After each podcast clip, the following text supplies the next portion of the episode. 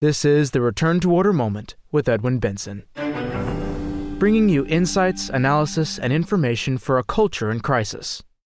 St. Therese's abandonment to God's merciful love shows us the road to perfect freedom. The word freedom has been distorted out of all relationship to its true meaning. Modernists see freedom as an ability to do whatever they want, without having any regard to its consequences, either on ourselves or others. However, that brand of so called freedom leads to bondage.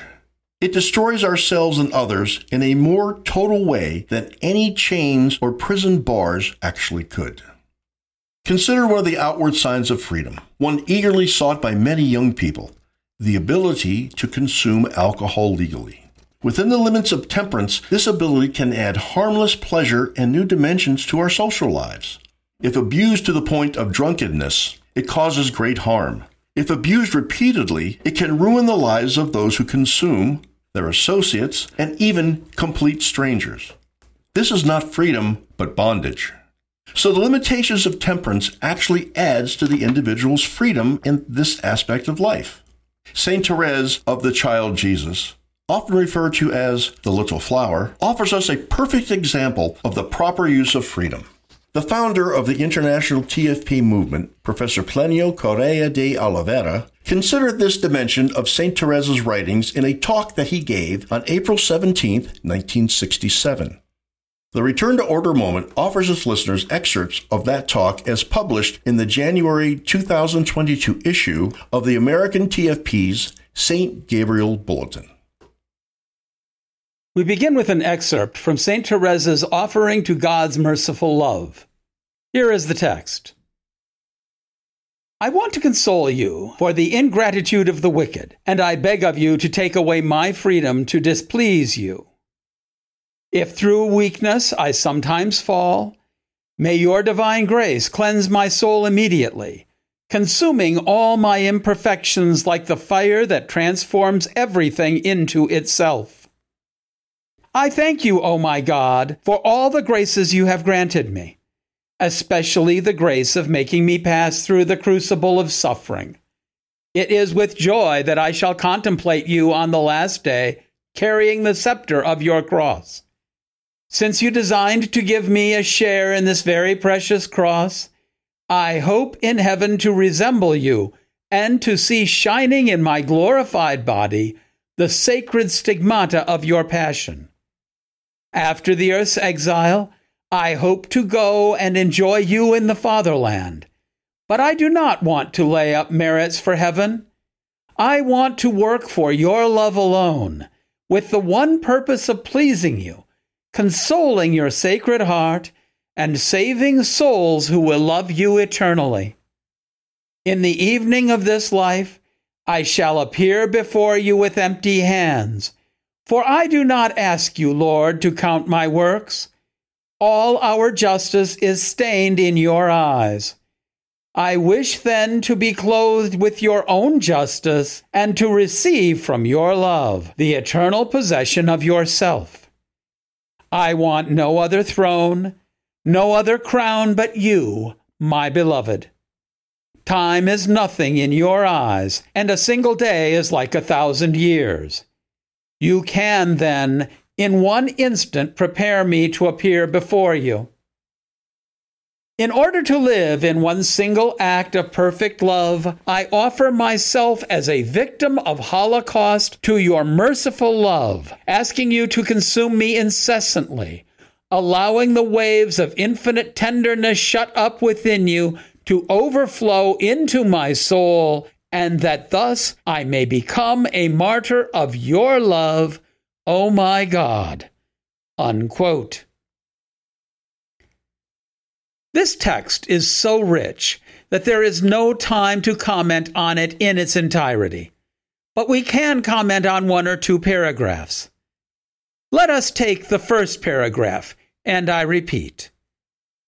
I want to console you for the ingratitude of the wicked, and I beg of you to take away my freedom to displease you. I want to console you for the ingratitude of the wicked, and I beg of you to take away my freedom to displease you. If through wickedness I sometimes fall, May your divine grace cleanse my soul immediately, consuming all my imperfections like the fire that transforms everything into itself. Unquote.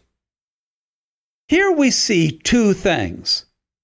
First, Saint Therese asks our Lord to take away her freedom to displease him and then admits she might have done so. How can we reconcile these two thoughts? First of all, what is the freedom to displease God? Does he really take away from some the pleasure to displease him? He does, for people confirmed in grace, which is very rare.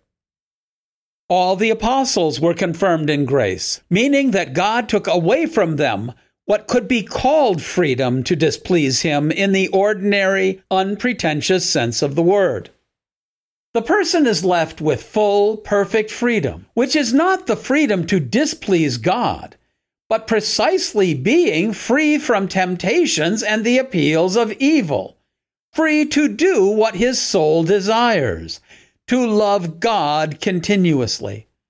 So God takes away the person's freedom to displease him, but not freedom as such. On the contrary, his freedom is increased, just as the freedom of the blessed in heaven, all confirmed in grace, is much greater than that of a man on earth.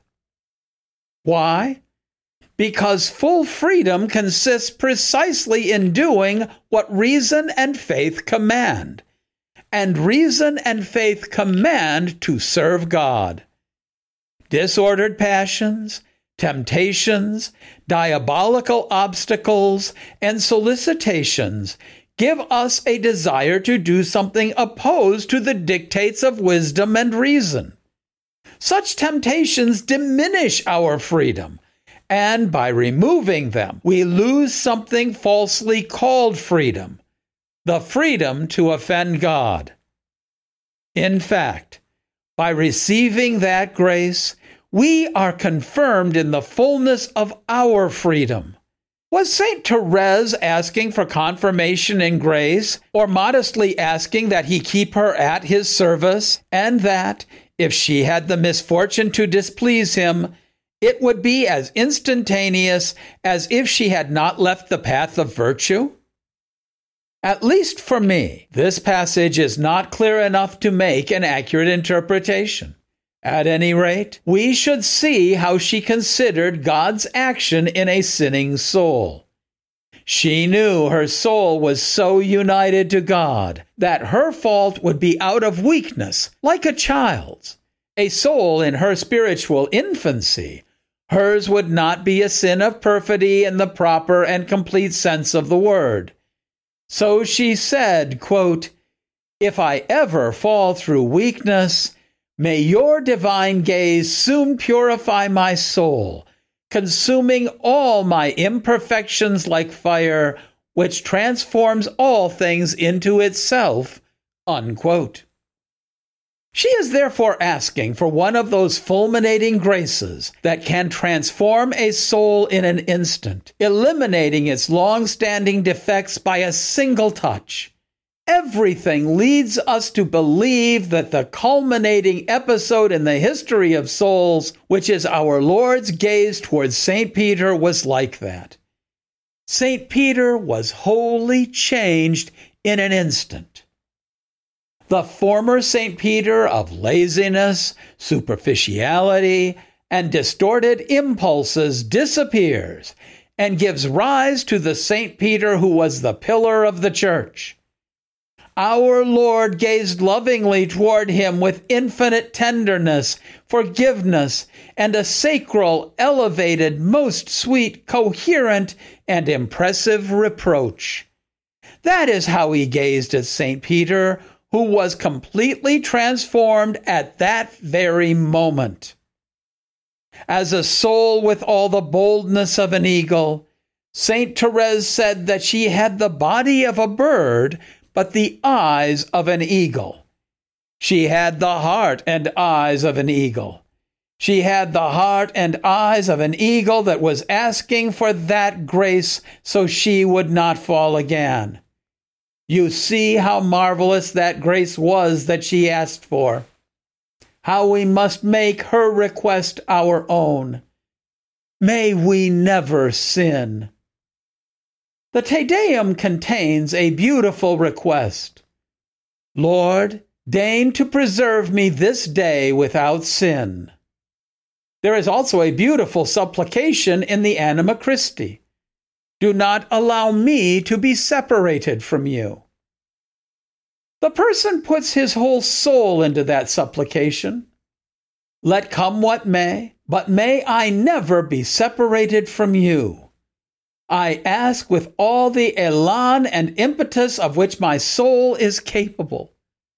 May I not be separated from you. Then she asks, What if this happens? If it happens, may my iniquity be instantly cleansed by your grace, and may I be wholly transformed and made much better than I was. This reference probably concerns some major fault and especially little faults that even righteous souls sometimes commit. Scripture says that a just person sins seven times a day. That explains this great act of contrition. Also beautiful is her request to have the stigmata of the Passion shine on her body in heaven. She is a soul ardently in love with our Lord and naturally wished to have the stigmata of his passion.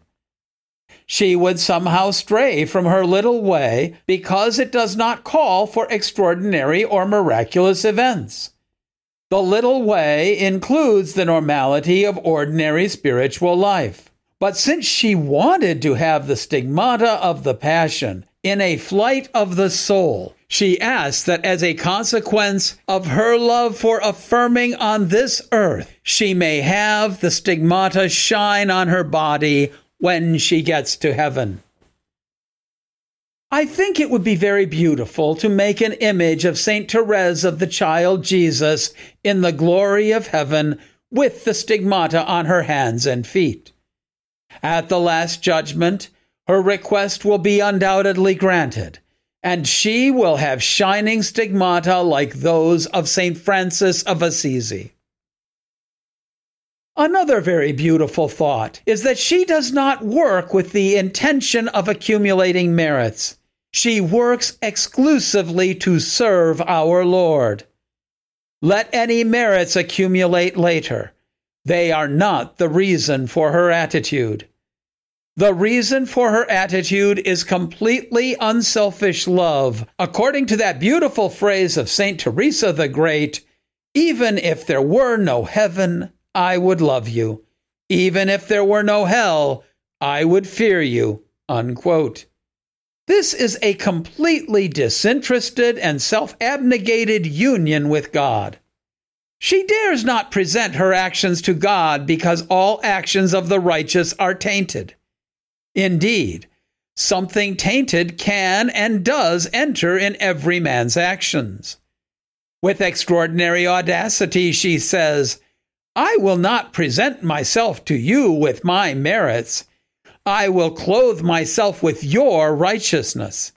I am going to clothe myself in your holiness just as Jacob clad himself in goatskins to pretend that he was Esau.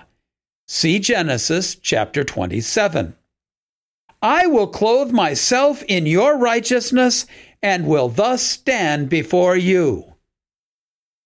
Here you see in the heroism of small souls who feel that they have nothing to offer, so that they make this superlative offer they offer God the virtue of God Himself and present themselves before Him. This has astonishing greatness. Finally comes her offering, quote, In order to live in one single act of perfect love, I offer myself as a victim of Holocaust to your merciful love, asking you to consume me incessantly allowing the waves of infinite tenderness shut up within you to overflow my soul, and that thus I may become a martyr of your love, O my God. Unquote. In other words, God's merciful love flows from the Sacred Heart of Jesus and filters through the Immaculate Heart of Mary as from inexhaustible springs. But it so happens that men are continually rejecting this merciful love. They do not give it importance and see it as sentimentality or empty chatter. They do not care about it. So this love remains without having someone to correspond to it. So Saint Therese presents herself and says, I am here as a Holocaust victim. I want this despised love to concentrate in me. I want this love to be so great as to consume and kill me. I want to die for love and thus make reparation for the contempt of all who reject it. We see how quickly she was consumed, having died at the age of 24. Her career on this earth was lightning short, but she was consumed by love. She died after having loved God so intensely that she quickly traveled her entire spiritual journey, and when fully ripe for sacrifice, she was taken away. She awaited death as a victim awaits the moment of her Holocaust's complete consummation. She desires death to fly to God. So here we have the explanation of her martyrdom throughout her life. And at the hour of death, she received the Holocaust to God's merciful love. One might wonder if that Holocaust to merciful love has any meaning in this day and age. I think there are reasonable grounds to believe at least as highly likely, that St. Therese's Holocaust to merciful love has a lot to do with the graces of the Grand Retour and the reign of Mary, because she announced that she was going to spread a shower of roses throughout the world. In Story of a Soul, which I read thoroughly, and in some of her letters, we see that she knew humanity would take a new stance vis a vis the love of God because of her Holocaust. Thanks to her sacrifice, something would change in the history of mankind's love of God, and a new chapter would be written. The legions of little souls that she would attract to our Lord were brought by this sacrifice and make other words fertile opening the little way and changing humanity's lukewarm attitude toward God. This new history of souls in the face of God's love, this new attitude, this historic turnaround has not yet taken place. There is no doubt that St. Therese has already done a lot of good. Still, there is no doubt that the heresies devouring Catholic circles fiercely fought and particularly sabotaged the devotion to St. Therese among the faithful. This devotion is now abysmally smaller than it used to be. I remember that on St. Therese's feast days, I saw entire streetcars stopping and leaving empty as everyone descended to visit her church. St. Therese's church filled to capacity. All its doors were open. People stood outside, and solemn masses followed one after the other. All this has been waning, even as the population of Sao Paulo has increased. In other words, devotion to St. Therese has declined. Does that mean that all her hopes were reduced to producing this movement of love that she inspired? To me, it does not seem so. We must understand that this moment of love must continue and reach its culmination at a certain moment. What is this culmination? In my view, it is the founding of the TFP. The fact that so many little and even lame and maimed souls are attracted to the group and awakened to the love of God and Our Lady with new enthusiasm to start on a new path. I would dare say that it is not possible that something like the TFP, so new in the history of the Church, running counter to thousands of previous failures, could appear without someone having died and shed new blood for it. I do not think this forgiveness would have taken place. I believe, therefore, that one can admit as extremely likely that Saint Therese of the Child of Jesus' martyrdom and holocaust to God's merciful love bought for us the graces that we do not deserve. We were given the grace to see the group's awakening and founding, and the grace to found the group through undeserved mercy obtained for us by Mary's prayers. But that was done because many decades earlier, a virgin without stain, living in the one Christian and Marian kingdom of France, offered her whole soul, heart, and life to obtain it. St. Therese would then be the blood that watered our seed even before it was planted, that gave life to our seed even before it was placed in the ground. As a victim of her holocaust to merciful love, there she would be, obtaining as many pardons as I see within the TFP. What a wonderful thing it is to simply have been called. Usually, the grace of being called already implies a pardon. Few are those who join the TFP without Our Lady having to forgive them long before. And then, how many pardons do we see within the TFP? How many regenerations in the sense of God's love? Now, someone died for this. At least one person died for it. And we must admit that in all probability, if not with moral certainty, that the life of Saint Therese of the Child Jesus is at the root of this. The shower of the roses she purchased falls on the TFP, which distributes the petals worldwide. This concludes St. Therese's abandonment to God's merciful love shows us the road to perfect freedom. Thank you for listening. Return to Order, of which this podcast is a part, strives to be a source of light in a dark and disordered world. Your prayers are appreciated. We publish a new episode every week as Tuesday becomes Wednesday at midnight. You can hear our program in two ways. The first is to subscribe through your favorite podcast provider.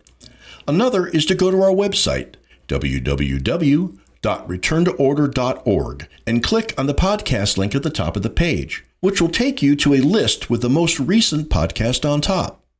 Listeners can help Return to Order be more effective by giving us a five star rating with their favorite podcast service. Subscriptions and high ratings mean that more people will find the Return to Order moment online. We would also like to recommend Mr. John Horvat's book, Return to Order. It is available as a free download on our website www.returntoorder.org, or in printed and recorded form through our bookstore. All rights are reserved.